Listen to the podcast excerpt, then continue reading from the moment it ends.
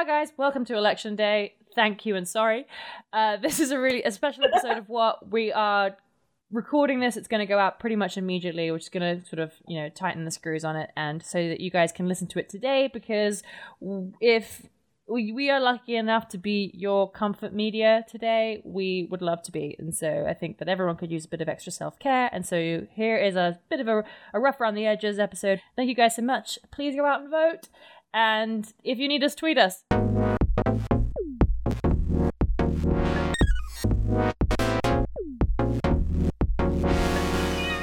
and welcome to episode forty-one of What? It's an Election Day Special. Yay!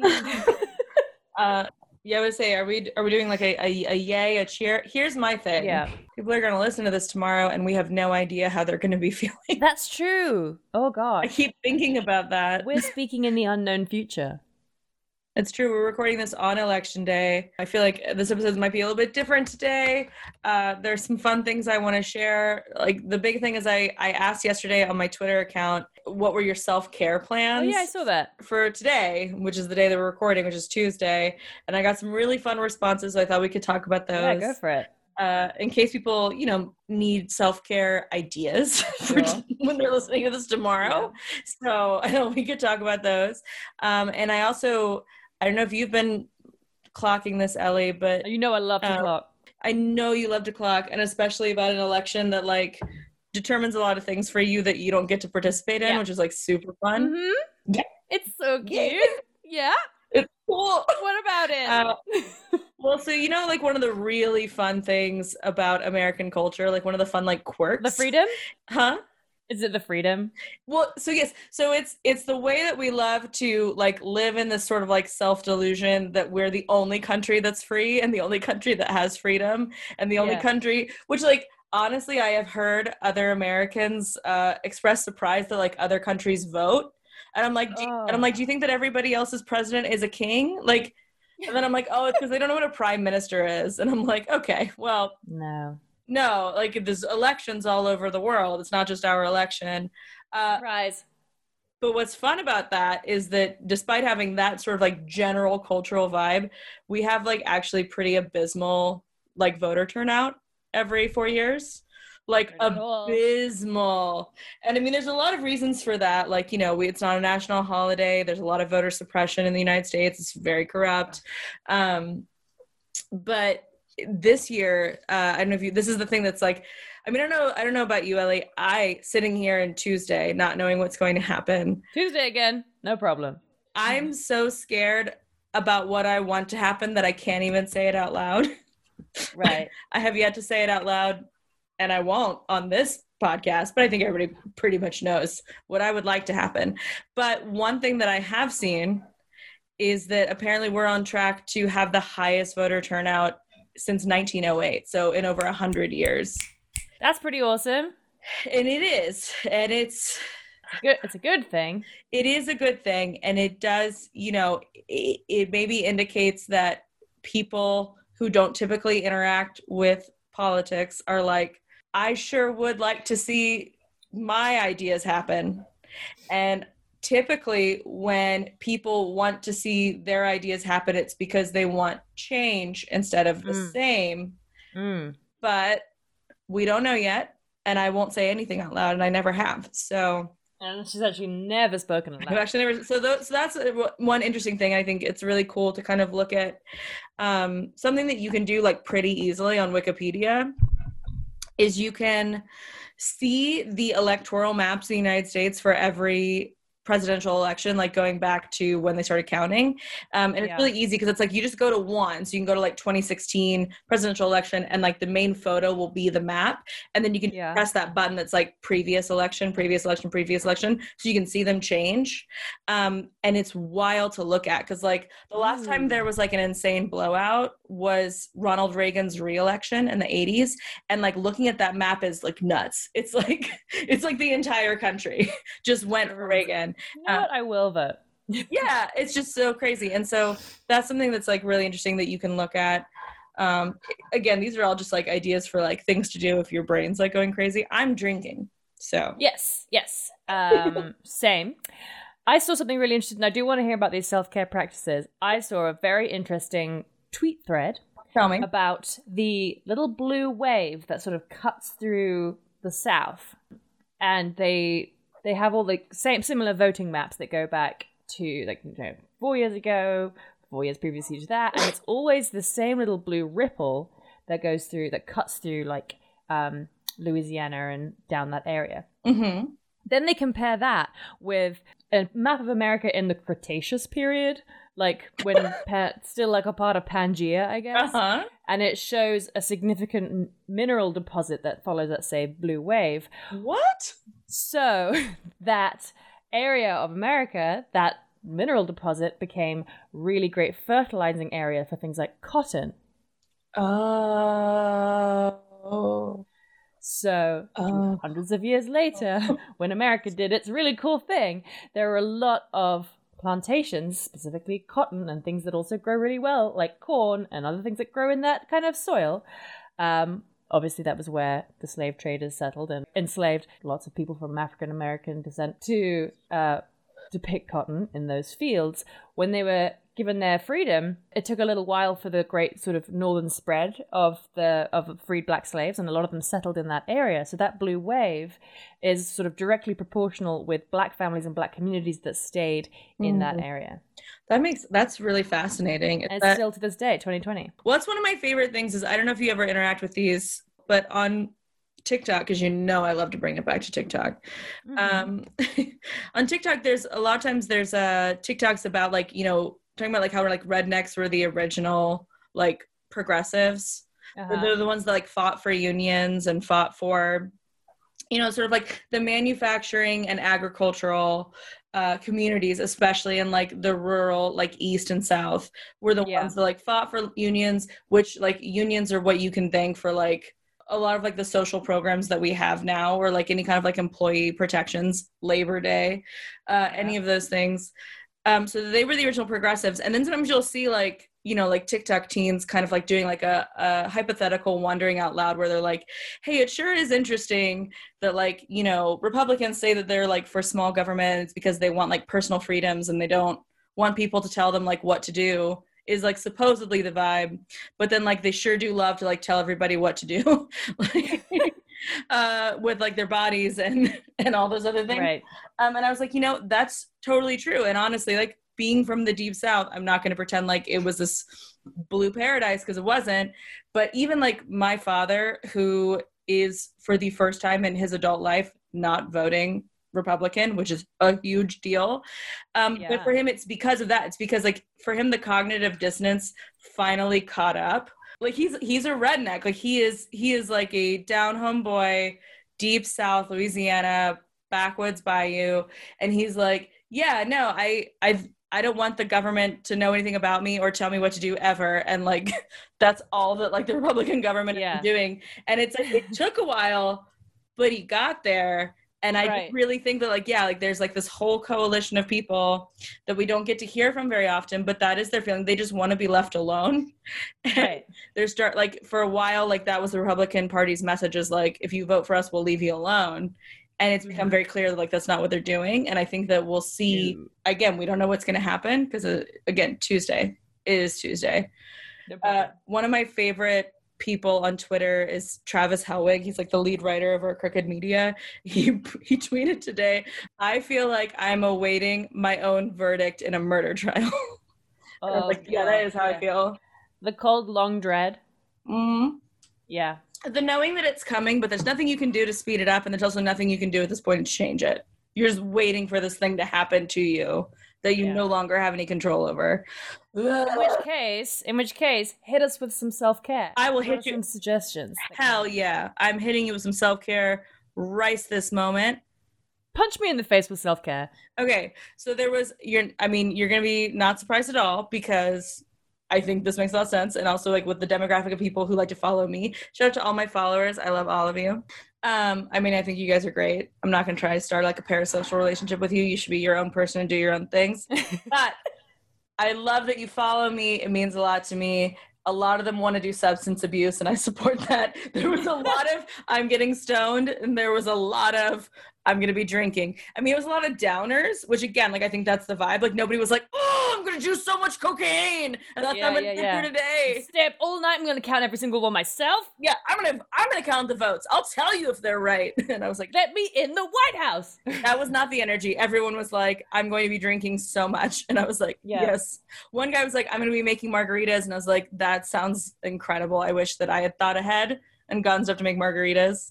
Yeah. There was a lot of people who were talking about like specific like activities or um, even like, kind of like maybe like projects that they had yeah. saved for this day, which I thought, that, again, that's smart. It's like kind of occupying your mind. Somebody was going roller skating. Uh, another person was going to make their mom's birthday cake, which I thought was really Aww. cool. Another person was going to do their nails. Nice. Right? And I was like, okay, these are all smart things. That's when I was like, maybe I'll do some. I love that. Several people mentioned they would remove social media or otherwise like just not engage with social media today. Yeah. Which I think is very healthy. Very smart. Not a thing that I'm physically capable of doing because I'm a monster. But I was literally jealous of them where I was like, they're like, oh yeah, I'm deleting Twitter off my phone at like eleven p.m. tonight. I was like, whoa, smart. Smart. Brave. You're Very going brave. to feel so much better.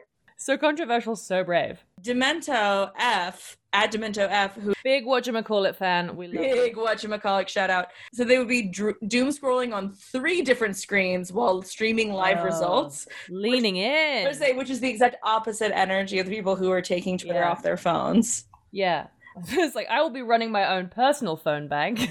Yeah, a lot of people talked about rewatching their favorite things. I think this like oh, really yeah. speaks to like a specific cultural, comfort maybe sort of like media. quirk. Yes, we have we now have comfort media. Mm-hmm. So it's like I don't want to I don't want to engage with news stories. I want this like comfort media that I know is going to make me feel good. So like yeah, people mentioned like anime that they love. Like somebody said mm. they were just going to rewatch Shit's Creek. I thought I was like, oh, I might want to watch a handful of um old The Office episodes. Just get that on some Vine comps, some Vine comps as you will. Yeah, like watch a Vine or two or seven. I feel personally, I know it's not your vibe, but like a, a really good, like a Nintendo, a very soft, some very soft media. Yeah, or like like a Animal Crossing or like something mm. that's just like again like sort of meditative of just like something kind of yeah I'm just gonna like plant potatoes until this is over. Yes. Speaking of sort of like comfort media, the other like people obviously mentioned well they mentioned drinking, but when they did mention food, the other thing I liked is that they mentioned very specific foods. Like one right. person, for example, was like a specific pie from a specific place, which again, I think goes back into this, like, I need, I need my comfort things, mm-hmm. which I think honestly is like a very powerful part of self-care in general is I think that, yes, I think that self-care works best when you treat it like a ritual, right? Yeah. Because then you can kind of start to like trick your brain into being like, oh, this is the smell and sight and sound and taste that I consume when I'm calm or happy. Yeah. So then when you get those specific things again, then you can kind of like trigger that feeling in yourself. Yeah. As a person on earth today, I need this pie. And then my, maybe my absolute favorite response that I got was uh, from at Boss Mound, who said, being Australian, hope this helps. Oh, good. Yeah. I, wrote, I wrote back and I said, dude, looking into this, thanks for the tip. Thank you. Oh my gosh, thank you so much. I'm checking out this whole Australian thing. I loved it. It, it was so good.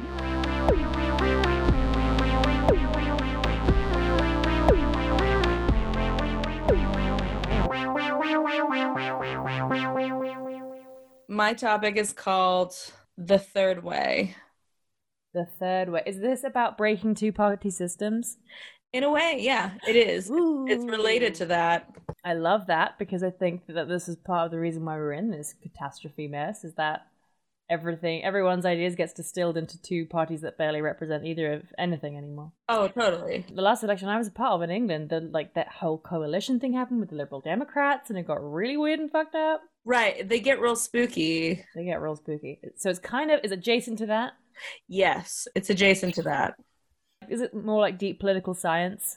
Yeah. Okay. So, I mean, you're basically got it. We're going to talk about uh, different types of voting systems, like why the voting system in America is stupid and different ways that we could do it. That's so great. Oh my God. Okay. I'm smiling because I love, and I think it's hilarious, the ways that our two topics are similar. Oh, good. But, but, dif- but different. My topic is called, I think dogs should vote. We had this fun joke earlier, too, with Mamba, where we were talking about, like, Mamba was, like, mad that he couldn't vote. And it's and we were like, well, yeah, it's because, like, you would only vote for, like, who would get rid of all the lizards. Exactly. Yeah, it wouldn't, it's not everyone's sort of most pressing. Yeah, like, Mamba's a single issue voter, but the issue is that, like, that issue's not on the ballot. Yeah, like, no one else is, like, talking about that issue, so he's not going to be able to form a coalition, but maybe with other cats. If you haven't seen a, spe- a very specific episode of the McElroy's Monster Factory, then let me explain that. Please do. Uh, I think dogs should vote was said by Griffin McElroy when he was the boy mayor of Second Life and entered into a political server, and I think that clears everything up, and probably no need no more explanation than that. He was the boy mayor of Second Life. Well, yeah, and he just really thought that a dog should be able to and vote. His platform was that dogs should vote. That's the name of my title. Would you care to guess any? Make any guesses on the on what my topic is about? Oh, it's not about that video. No. We're just going to tell the story of that video. So yours is, I think dogs should be able to vote. Is it about Bunny, the sentient dog that's on TikTok that presses the buttons? No, but that is a great, great try. Is it a, a history of who was able to vote and when? No. But I'm, no. No. No. I think dogs should be able to vote. Is it about dogs? Or is it about vote? Like, which is the more important word in the title, dogs or vote? Yes. Fuck!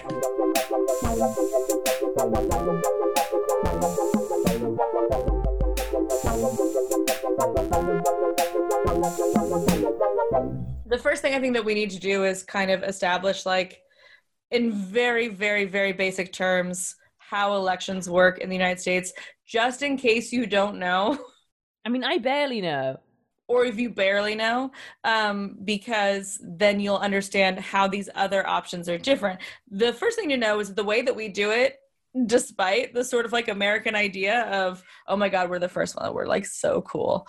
I'm uh, the best and the coolest as well. Yeah, like, we we said no more kings. We said we're going to, like, elect our own people to do it. But that's not exactly true.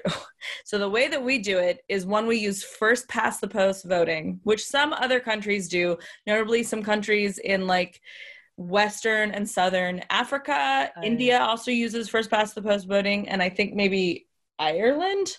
First past the post. And it basically just means, like, it's a winner take all system. And right, especially like, like race. Right. And especially in our federal system where we have states, right? It's really first past the post because you win states and then you win the election, uh, which is why sometimes people get really discouraged because, like, if you are a Democrat in a primarily Republican state, you can feel like your vote doesn't matter. Um, or can vice versa. I ask yeah. a possibly stupid question? No, there's no stupid questions here. Oh my God, thank you. You're welcome. First past the post. Is it? It's nothing to do with how many votes are counted first. If that, like, let's say that like the, a state needs a million, like has a million votes, and the first person that gets past five hundred thousand, that's not that. Well, they can't do it that way because the only way that that would work is if you had a hundred percent of people of eligible voters voting. So yeah. they still have to they still have to count every vote because we have, as we talked about earlier, abysmal turnout rates. So right, you don't right. really know what that fifty-one percent is going to be until you get okay. to it. So it's not literally the first person to get, like, enough votes, but it's the person who does win takes all.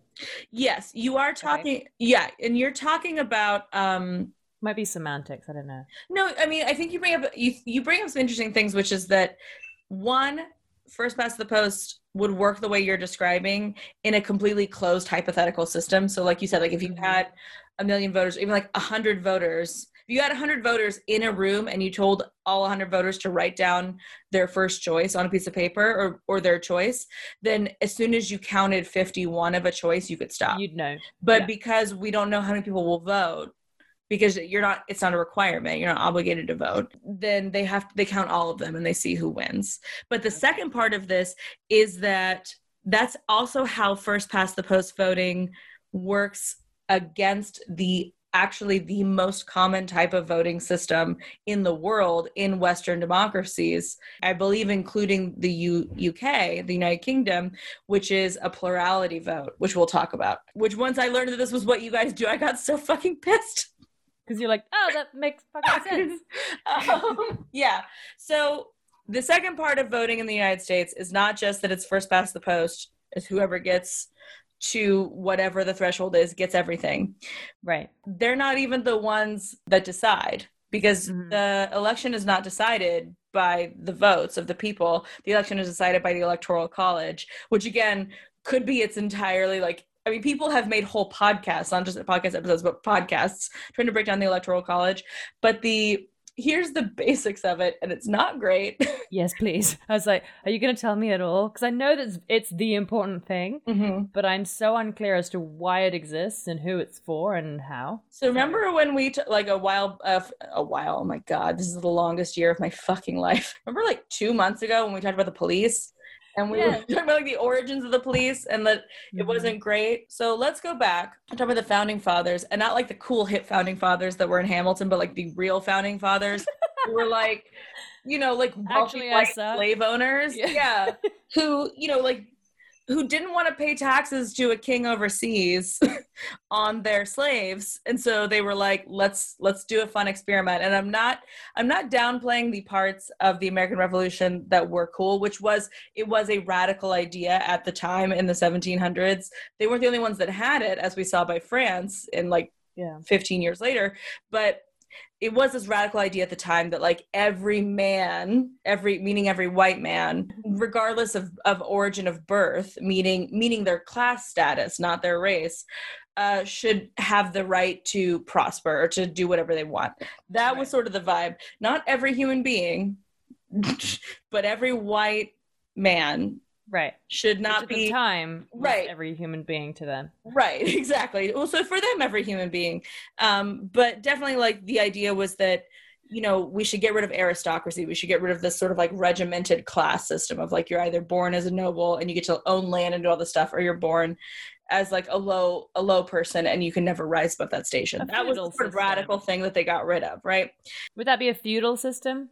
I get, I mean, it, uh, I think a feudal system is one of those systems. I don't think it's the only system that has like a caste system. Okay. But yes. So they want to get rid of that. They're like, oh, well, everyone should get a vote. But then pretty quickly they were like, okay, but like. Like not, ev- okay, but like not, not like everyone. But like, wait, but like everyone? Because then they were like, well, fuck.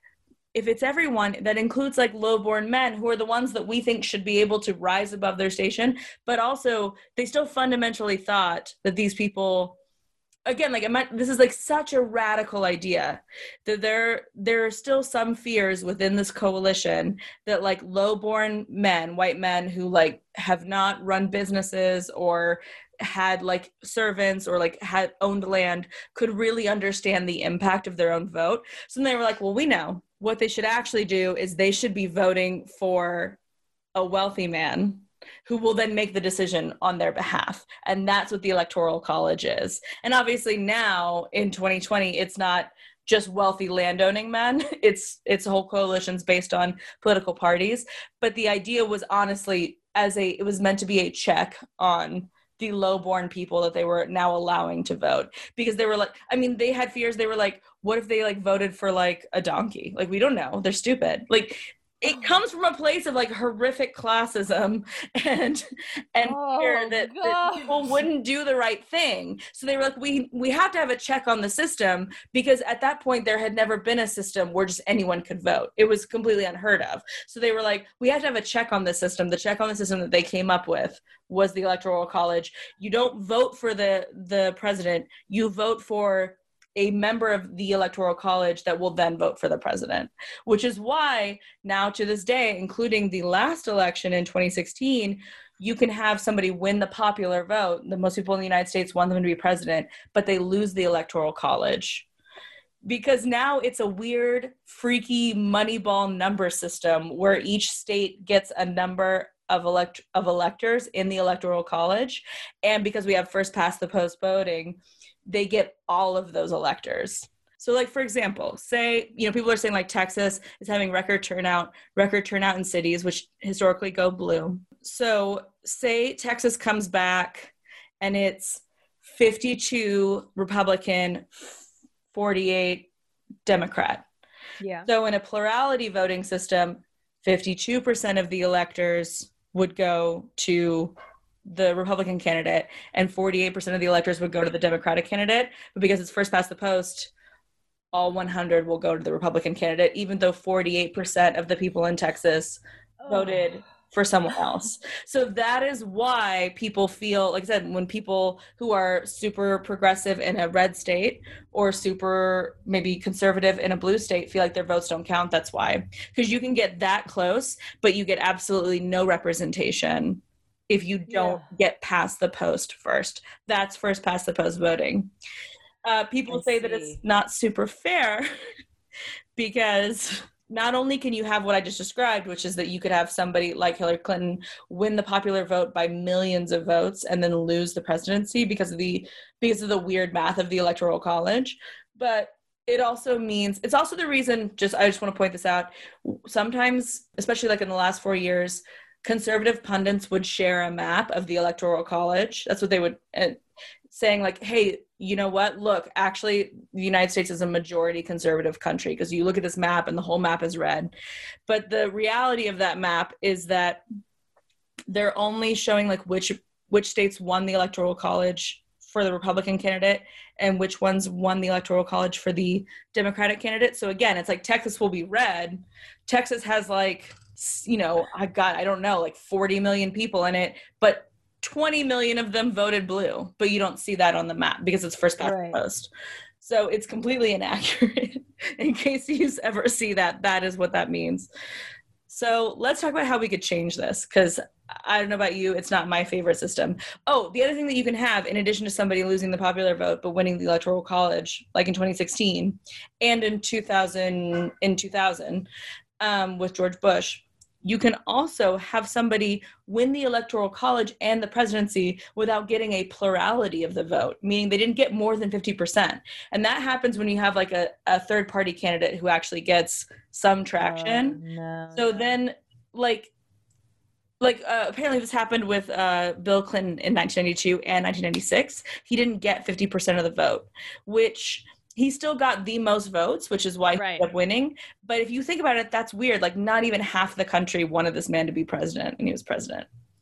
Because of the first past the post with the two-party system. Right. So let's talk about this two-party system, because a lot of scholars believe that first past the post voting leads inevitably to a two-party system. And let's talk about why. So in order to make it simpler, I was thinking, let's talk about our pets. Okay. Okay, so let's say it's time to vote for, like, pet president in in what land? And all the whatchamacallits are going to cast their vote. And they can oh either vote God. for Mamba and his strong anti-lizard agenda, or they can vote for Cheeseball, which is, like, pure chaos. Just chaos. Right? Cheeseball, all she does, she never gives a speech. She stands up at a podium, lights a Molotov, screams, throws it, and everyone's like... and they're like, you know what? Actually, yes. Actually, I kind of like, okay. No, she's got a point. So then you and I go and we're like, I'm like, fuck, like I actually think lizards are kind of cute. But, you know, I don't know, Cheeseball like doesn't even have a platform. She's just insane. So even though like I don't want all the lizards to die, I guess I have to vote Mamba. And then meanwhile, Celia is like my roommate and we agree on most things. But then she's like, but I love dinosaurs. Like that's my one thing. Like everybody right. knows about me. I have a dinosaur tattoo. And like Love lizards dinosaurs. are basically like dinosaur ancestors, so I just yeah, I just can't vote Mamba. I just can't. And, and I'm like, but you're gonna like, vote for Cheeseball, and she's like, yeah, yeah, but there's something about Cheeseball, you know. Right. And then like... Ellie's over here like waving the Cheeseball flag. On she's car. so pretty, and she's so pretty because she's but... so pretty, and she doesn't hit me as much these days. Right. So we're going back and forth, and we're just like basically we're just holding our nose, and we're voting for whoever we think is like the least offensive at this point. Oh no, Cheeseball's the Trump of this election. Oh, I wasn't gonna say it. So I mean, Mama's not better. Like I said, his entire his entire platform is like no lizards in the backyard ever.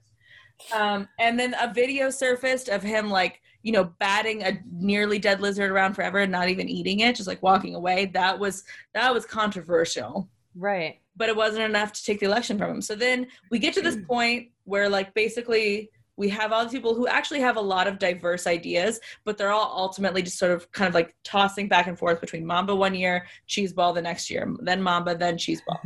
Then Miles is like, you know what? There's got to be a better way.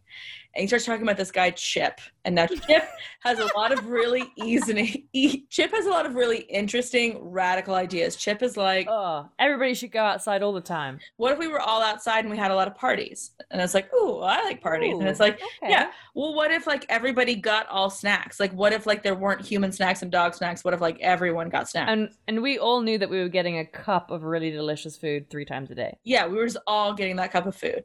And so then maybe even like you and I, who were previously on opposite sides about Mamba and Cheese Ball, we're now like, I don't know, this Chip guy's got some pretty cool ideas. He sounds pretty cool. He sounds pretty fucking cool. But here's the thing. Celia, who's still like very anti-Mamba, who will do anything to get rid of Mamba, right, because he, of his anti-lizard agenda. Celia's like, well, I can't fucking have this because all that's going to happen is Chip is going to take away from Cheese Ball votes because people know that Chip and Cheese Ball live in the same house and have the same parents. So all you're going to do is like split this vote, and people who would have voted for Cheese Ball are going to vote for Chip instead. And it's fucked up, and Mamba will win for no reason. So then what does she start doing? She starts like putting out like all this sort of like messaging and campaigning that's not pro Cheese Ball, it's anti-Chip. Where she's like, oh, Chip likes to shit everywhere in the yard. Oh, Chip tries to run out the door. Oh, have you seen Chip hump this pillow? Did that pillow consent? No, I don't think so. He's never humped a pillow. Paid for by the concerned citizens against Chip, but really they're all pro Cheese Ball cohorts. Oh. And so what happens is, even though people would have actually, maybe there were even more people that would have liked Chip as president and really liked his ideas, they're going to vote for Mamba because now they're so afraid of Chip. And then Chip ends up getting no votes, and then we're all like, oh, a third party third party candidate can never win. And I, I'll admit I have been guilty of that before too, where I'm like, oh, third party candidates only take away from Democratic votes. And it is true that Republican PACs often contribute to third-party candidates to try to take away votes from Democrats. But again, all this comes from first-past-the-post voting, right? Where it's just literally a zero-sum game for candidates. So what if we could break this apart? Like, what if we could do something different? The first one, like I said, the most popular system in the Western world is plurality voting. And plurality voting would solve some of this problem, but not all of it, because plurality voting is more for systems like parliament. A parliamentary system benefits from plurality voting the most because, like, while we have Congress, right, most of, and our Congress can, like, vary wildly from election to election based on who's really voting, it does tend to follow the president because most people straight ticket vote. So if you go yeah. out and vote for the president, you're going to vote for every candidate below them that are in the same party. So we see it shift a lot of times alongside the president. And then in the midterm, which is the election that happens in the middle of a president's term, we'll see it shift sometimes if they're like, I'm mad, and they all show up. Like we did in right. twenty eighteen. A plurality voting system says, like, for example, if we use the Texas example again, like say Texas goes sixty forty, sixty Republicans, forty Democrats. In our current system, then all those people would go to the, the Republicans because they got sixty. Right. But in a plurality system, literally like sixty percent of the seats would then be filled by Republican candidates the Republican Party would choose, and forty percent of the seats would be filled by Democratic candidates. Yeah. So it, overall, it does create a more fair and balanced system. It more accurately reflects the will of the voters. Mm-hmm. The issue is then like it, you can't do a plurality system for one man. Like, right. Like you can do that for like a Congress or a parliament, but you can't do it for a president. So then you still essentially have first past the post voting for right. the president or the prime minister. Mm-hmm. The other kind, and the one that people that have actually started to be gaining traction in a lot of um, Western democracies, not gaining traction in terms of like becoming the option, but gaining traction in terms of people asking for it to become the option. Yeah. Um, obviously there are reasons why people in power don't like change. Uh, but one that I personally am very interested in, which is ranked choice voting. Okay. And ranked choice voting. So let's go back to like that thing we're talking about with like Mamba, Cheese Ball, and Chip. Yes. Got Mamba, and he's like, kill every lizard. And Cheese Ball's like, and then you have Chip, who's like, what if everybody got snacks? This time, This time you go to vote and you're like, okay, I think that Chip is the coolest. I think that he has the best ideas. I'm going to put him as my number one choice. I'm going to put a one next to him. And then mm. I also think that like Mamba is like very like handsome. So I'm going to put two next to Mamba. But I don't want Cheeseball to be president at all because I think that he's insane. So I'm not going to even like put a number next wow. to it. So I'm done. So I've done one and two. And then Celia goes in and then she's like, okay, well, I feel like I would go for Chip first. I'd go one. And then I would go Cheeseball two. And then I would go Mamba three, I guess, whatever. And so then they all get added up, and if nobody gets a plurality of ones, then you start adding in all the twos. So then you can actually say, like, hey, I would want this person first, but if they don't win, like if not enough people vote for Chip, then I vote for yeah. Cheeseball, or then I vote right. for Mamba. Yeah. And then that is a way to actually uplift and pour diversity in more parties and more candidates. Because, like, for example, Bernie Sanders in the past two elections has has run as a Democrat, even though he identifies as a Democratic Socialist, but he can't, he knows that there's just absolutely no way he would win as a Democratic Socialist because he would be a third party candidate. So, but like, what if he could just run as a Democratic Socialist, and then anybody who liked him could say, well, I think Bernie Sanders would be the best president, one, but if he doesn't win, if he can't reach a plurality, then two, the Dem- I want the Democratic, like, person to win yeah. no matter what. Like, imagine how different the primary would have been if we had been able oh to do gosh. that. When it's so much on the line like this, well, how do you what do you think about third party voting? Tough question. I mean, I will say inexorably in this situation, and again, cannot stress this enough, it is Tuesday at like three p.m. in this situation, when it is, I mean, I this as like cheesy as the soul of the country, when it is for when it is against a person who says jokingly, not jokingly, that they would like, t- they would take over the presidency, that they would change norms, that they admire men like Vladimir Putin, who did the, I don't know if you guys know this. I think I've exp- told you this, Ellie, before. You know, Vladimir Putin broke the presidential system in Russia so that he could be the de facto fascist. He was president yeah. until he reached his term limit. Then before leaving office, he created a new title called Prime Minister. He was elected as Prime Minister and then had a puppet president installed, and then had that president say, uh, remove term limits on the presidency and then resign. And then he became president again. Like it's yeah. the most like overt breaking of norms and systems. And that is, that is our current president's goal, fucking idol. That he yeah. said. So when you have this issue, then yes, I think that you have to do everything that you can within the system that you have to work in, because we can't change this system right now. Yeah. We can't change it in the next ten hours or whatever. Uh, you have to work within the system that you're given to eliminate that sort of uh, existential Even when threat. It sucks. Even when it is so not the person that you would have necessarily voted for. But if you hear this, because I do think that it, I do think it's undemocratic. I think a two-party system is fundamentally undemocratic. And I hear people and I feel their pain when they're like, I would have preferred this person. And I'm like, I wish that they could be on the ballot. So I think the best case scenario is you vote against fascism and then you work like hell for the next four years to say, I think we need ranked choice voting, or I think we yes. need an alternative voting system. Yeah. I think we need a way for people's voices to be uplifted. You couldn't have said it better. Oh. I want to start with twenty points. Oh my God. For twenty twenty. Fuck. For the worst year of our life. Yeah. Um, it was like the worst fucking year of my life. Thank you. Yeah, you're welcome. Uh, but most the most points ever gifted in one go. But no, that's not true.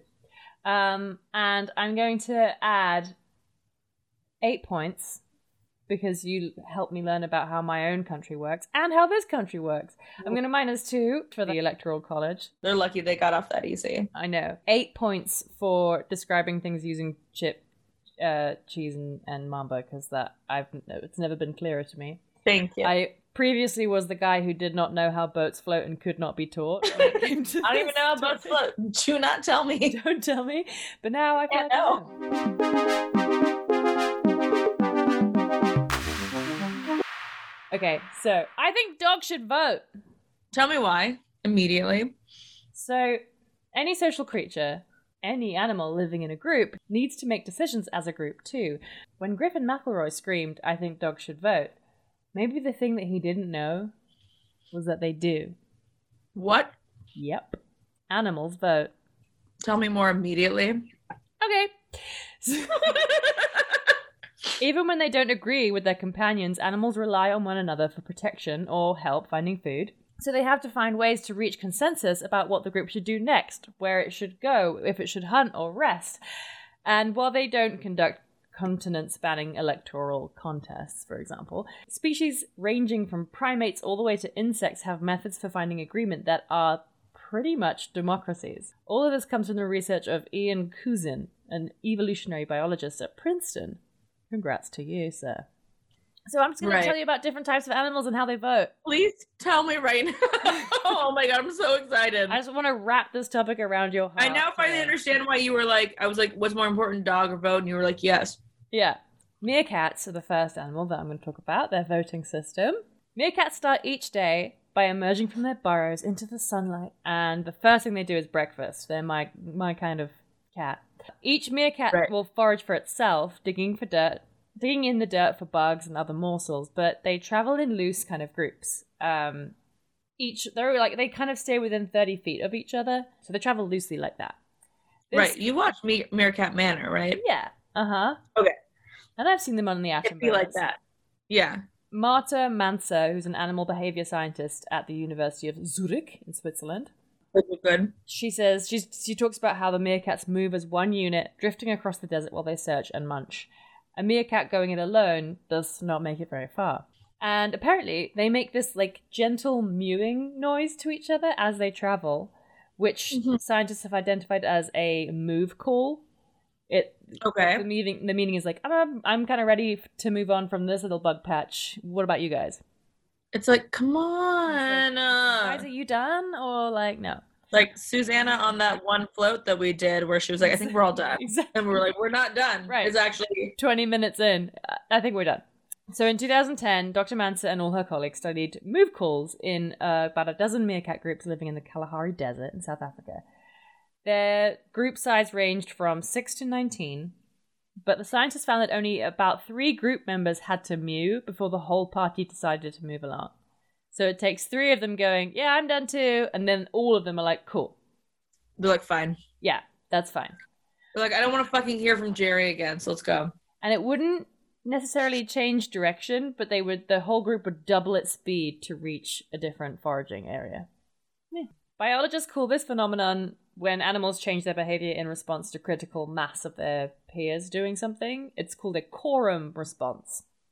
That's fine. So they don't call it voting. They don't call it voting. In this particular, they call it a quorum response. Doctor Manser thinks quorum responses show up in human decision-making too. She says, if you're in a group and someone says, let's go for a pizza, and no one joins in, nothing's going to happen.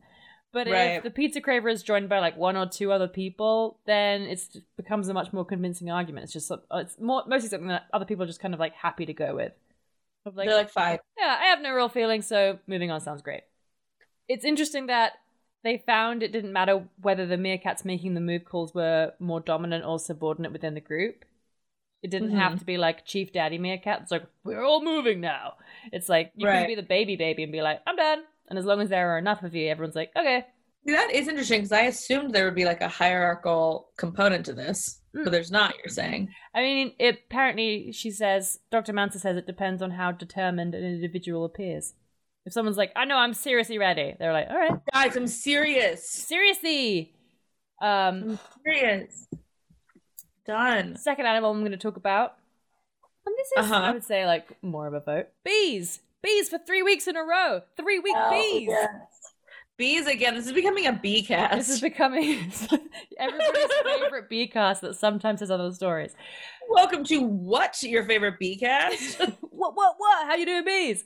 Okay. In the Please. springtime, you might discover a swarm of bees dangling from a tree branch like a little bunch of grapes. Have you ever seen them, like, kind of all writhing over each other in a spot? Yeah, I, that is one of my least favorite, I think, insect behaviors is yeah. the sort of writhing. You're very nasty. I don't love the that. The rippling bee group. Um, yes. When you see that, this is, mm-hmm. you're basically watching a bee senate, like a bee parliament. They're in, a, they're in the middle of a very tough real estate decision, okay? let's be real, they're the House of Lords. They're the House of Lords, these bees. So when a oh. honeybee colony splits in two, a queen and several thousand workers fly away from a hive together. Whoop. They find some place to pause for hours or days while they send out a couple of hundred scouts to look for a new place for their nest.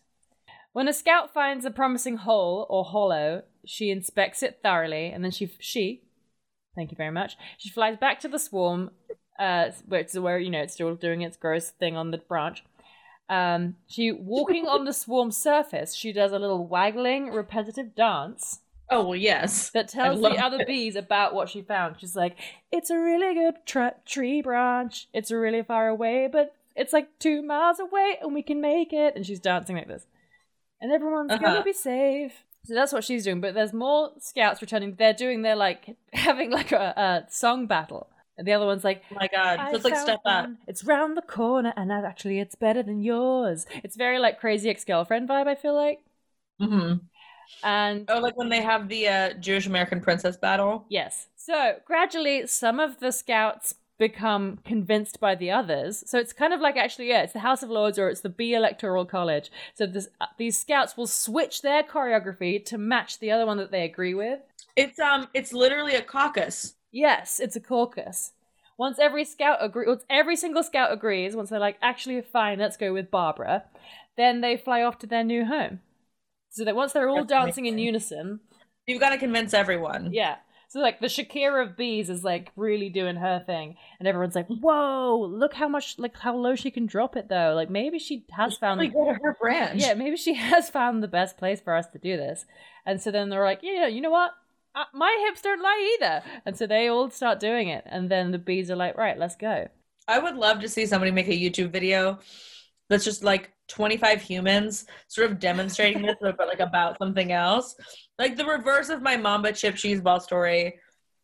Or just like you said, like I think we should go to, you know, Pluckers for dinner, and it's oh. like, well, I think we should go to Olive Garden, oh. and then it just let's do it when you when you when you come over tonight, because Chelsea and I are going to hold each other during this election process. Sure. Um, only you and I know that that's how we're going to decide what food we order. Oh my God, yes. So you have like a pizza dance and I'll have like a Thai food dance, and then whoever gets it and joins in, it's, then we'll all know. Let's see, yeah, let's see if we can um socialize our friends. Yes. to do, do this activity with us. Amazing. And by our friends I mean our boyfriends. Yeah, who will do basically whatever we say.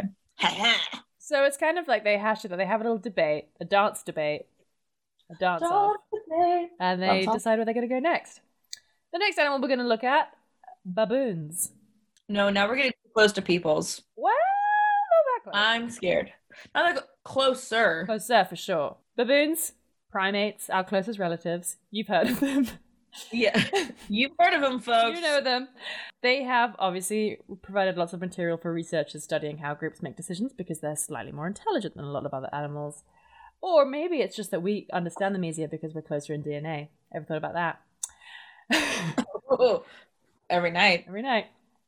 So scientists have seen gibbons following female leaders, mountain gorillas grunting when they're ready to move, and capuchins trilling to each other. They do this little like noise. Very cute. Yeah, as they do. Sometimes the process is slightly more subtle than that. A group may move across the landscape as a unit without any obvious signals from individuals about where they'd like to go next. To figure out how wild olive baboons manage this, the author of a two thousand fifteen paper put G P S collars on twenty-five members of one baboon troop in Kenya. Baboon troop will always stick together. Baboon troop, yeah! They monitored the monkeys every step for about two weeks, and then they studied the movement of each individual baboon in numerous combinations to see who was pulling the group in a new direction, like who was making the decision within the monkey group, the baboon troop. Uh-huh. The data showed that any baboon might start moving away from the others as if to draw them on a new course. And they might start to be like, let's go to that, actually, guys, let's take this path. Doesn't matter. You know what? Didn't matter if it was male or female, dominant or subordinate. Just one of them would go, how about how about this way? Um, yeah, and then, idea. But it wasn't like then the other baboons decided, d- baboons decided like, mm, actually, I'd rather go this way. It's just like multiple baboons might move a different way. And oh, okay. The more that the more that decided at the same time to take one p- particular path, the others then joined back in. I see. Yeah, because always... you don't want to be like, you don't, you always want to be with the in crowd. So right. They're like, ah, ah, ah. Right. Whereas then meerkats are like, oh, this, this way, Brian, do you think this way? Well, you want to go that? Uh, uh, uh, actually, well, let's go this way. The baboons are all like, eight of us go this way, five of us go that way, eight wins. Bye. Bye. Well, it's like, I just watched, uh, have you seen Good Boys? Yeah. You did watch it? Mm-hmm. We watched it this morning as part of our, like, let's stay in bed forever and pretend this isn't happening. Mm-hmm. And it was really cute. I liked it a lot. I think that Jacob Tremblay is, like, very talented. Uh, but I feel like there's, like, that with, like, that kid Soren, where yeah. they were just like, well, Soren says you should do this. And it's like, okay, well, I guess we're all going to do that. Yeah. Well, okay. I, I mean, like, well, Soren says, then I guess we're going to go. Animal behavior researcher at the University of Konstanz in Germany, a lady called uh-huh. Ariana Strandburg-Peschkin. Right. She pointed out you that didn't like practice that one. Uh, I didn't actually. It was a kind of off the dome. Uh, what points out that unlike in humans, no one authority tallies up baboon votes and announces the result. It's an, a natural outcome of whoever moves in a majority, um, which is kind of cool, like a little flow. Because yeah. even if they take the wrong path, they won't like go back on themselves to rejoin. They'll just meet up with them. They don't have the ability to influence one another's decisions before, like. Uh, they okay. don't have the temporal awareness that we do to be able to be like, I'm going to let him know that he should follow that guy. Not the right. same thing in chimps. In chimps, usually the guy that like gets to be in charge of the... I really should have looked up my like plural terms. What's a chimp? Chimp pack? I don't know. It's usually the most intelligent and uh, usually lies. Like they're a cunning, sly leader. They don't really vote. Tend to vote for like the strongest physically. It's very interesting. That's the most like people. You want to hear something sweet? Yeah. A group of chimps is called a community. Aww, a community of chimps. Very cute. That's fun. Because they're basically people. Because they're basically people. Before I talk about our best friends, the dogs, the last group I'm going to talk about are rock ants. Um, Excuse me? Rock ants. Uh-huh. Ants, comma, rock. Like honeybees, ants often face important decisions about relocating their colonies. Rock ants live in stony crevices throughout Europe, uh, and they use a caucus-like method as well to choose a new home. So they send the scouts out. Uh, they investigate the quality of potential new nest sites. If enough scouts find themselves at the same site, they'll reach the minimum number needed to relocate the colony. So okay. rather than returning back and being like, this is what I found, if enough of them end up together, then they're like, okay, this is where we are. And they, oh, we're actually here now. We're actually here now. Um, and they can, sometimes they do go back, they do a, a quorum thing and go back to be like, hey, come and follow me to the new site. They lead ants one at a time, the following the follower tapping a leader with their antennae to stay on course. Oh, okay, so that's cool. Cute. Either way, once a critical number of ants have gathered at one new site, that's the decision. Um, and they're not... So they have a plurality system. They ha- yeah, but the cool thing is, they're not... patient enough to be like to get like to wait until all the ants understand that. Once they've picked it, they they go they get the rest of the colony by going to them, just literally picking them up and pulling them to the new place. So once enough of them are like, okay, we all understand that this decision's been I made. Think we all get where this we'll is going. We'll just go fireman lift the others because like I'm not trying to have a conversation. I mean, if I were a rock ant, I too would not be trying to have a conversation. Yeah, I'd be like, we've chose it's this it's this rock, okay. Um, like get over Keep it, Sandra. Carl. Carl and Sandra, this dick ant couple. Carl and Sandra are the ants who pull uh, pull guns on the like Black Ants Matter protesters outside of their manor. Yeah, they're the ones that are real bullshit. Like, fine, stay on this fucking rock and die, you asshole. And then they get to speak at the Grand Old Ants Convention. No! Okay. Tell me about dogs before I get, like, back into a panic attack okay, space. Okay, so... just like pet dogs, domesticated dogs, African wild dogs spend some of their time enthusiastically socializing and being cute, being dogsies, and some sure. of it just lying around. They jump up and greet each other in very high-energy rituals called rallies. Um, yeah. I like to think about it Good. Like when... the werewolves in Twilight see each other, that kind of like freedom. Oh yes yeah. After a rally, after being like, you're here, Brian, oh my gosh, you're here, ah, yeah. you're here as well, this is great. After that, the dogs might move off together to start a hunt, or they're like, actually, should we just sleep some more instead? And in two thousand seventeen, they did a study. Researchers discovered that their decision to hunt or to stay is a democratic process decided by sneezing. Excuse me? The more sneezes there were during a rally, the more likely the dogs were to begin hunting afterward. So if a dominant dog had gotten the rally started, the pack was easier to convince. Three sneezes might just do the trick. But if a subordinate dog started the rally, it took about ten sneezes until they were like, yeah, okay, let's go hunting. I see. They were like, that guy's cool. That, rather than it being like a understood of like, if I want to hunt now, I'm going to sneeze and then we'll all go hunting.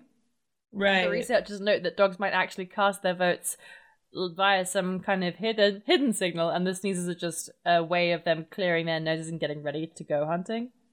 Gotcha. Either way, well, there's a correlation like between the sneezing and the hunt.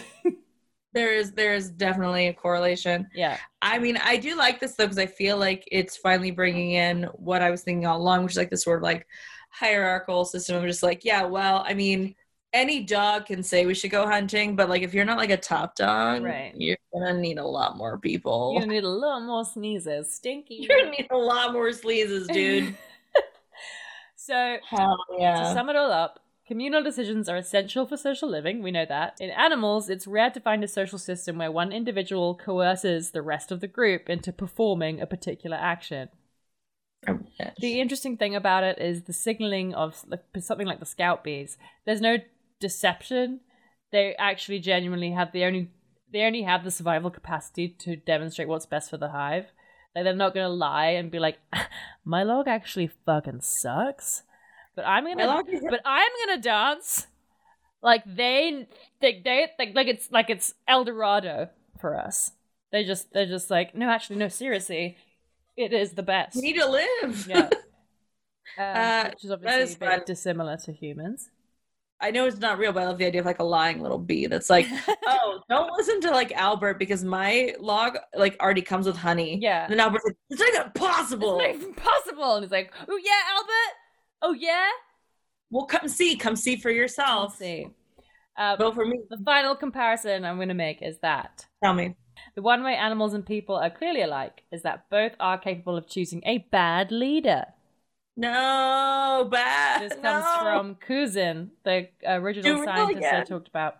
It's not necessarily yeah. the most talented or intelligent individual that ends up in a leadership position, Couzin says. Unqualified animals sometimes rise to power, but most of the time they don't last long because, unlike humans, animals don't wait for the next election to find a replacement.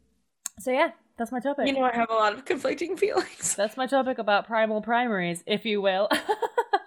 Oh my God, Eleanor. Okay. seventeen points for the topic, but I am going to immediately have to take off a point for just how pleased you were with uh, primal primaries. Uh, but no, but then like, you know, I love when you bring in chimps. Yeah. Because I think they're scary as shit because they're closest to us. And I love that we tell like this like sort of like animal theme running through this entire sort of voting. It's a it's an animal voting themed episode. It is. Which I would have never expected, and I can't believe that came together, so it's amazing. It's very exciting. So I'm going to give you another four points for that. Oh, for the synchronicity between us? Yeah, and then I'm going to give you one more point for our fun idea about, like, how to uh, confuse Miles and Connor. Oh, yeah, we'll have to report back on of our dance. Yeah. Well, that's our special Election Day show today. Chelsea, how are you feeling? Can I be totally real and earnest? Please. Which is not my vibe. Please. I feel better. Oh, I needed this. I do actually too. I feel, I feel better. I mean, I'm very excited to see you later. Yes. We meant it when we say if you need us, tweet us today, guys. We understand everything that's on the line here. As you know, we think you, we can all probably guess which way Chelsea and I lean. We just want to say we just want to say that everyone, absolutely everyone who listens to this is equally worthy of being a person and all the rights and everything that should come with that. And so um, and that's why we'll be voting Kanye West. And that's why, and that's why I'm, that's why I'm voting Cheeseball forever. Um Oh God, I want I want an enamel pin that's Cheeseball with a Molotov cocktail so bad. Oh my God. Well, again, depending on how I'm feeling about like the concept of elections, I can feel very good about elections tomorrow or the next couple of days, or I could feel really bad about them. Yeah. So we'll see. Maybe that might be a merch. You guys, thank you so much for listening to What? Chelsea, where can people find you? People can tweet me if they need me, at Chelsea Harfouche, Twitter, Instagram, wherever internets are sold. And you can find me at Ellie Main on Instagram and Ellie Maney on Twitter. And you can find this podcast at WhatPod on Twitter, Instagram, Patreon, Facebook, pretty much anything you can think of. And our website is at those two girls dot club. Keep it loose, keep it tight, so your prayers at night. Especially tonight. Especially tonight. Maybe start now.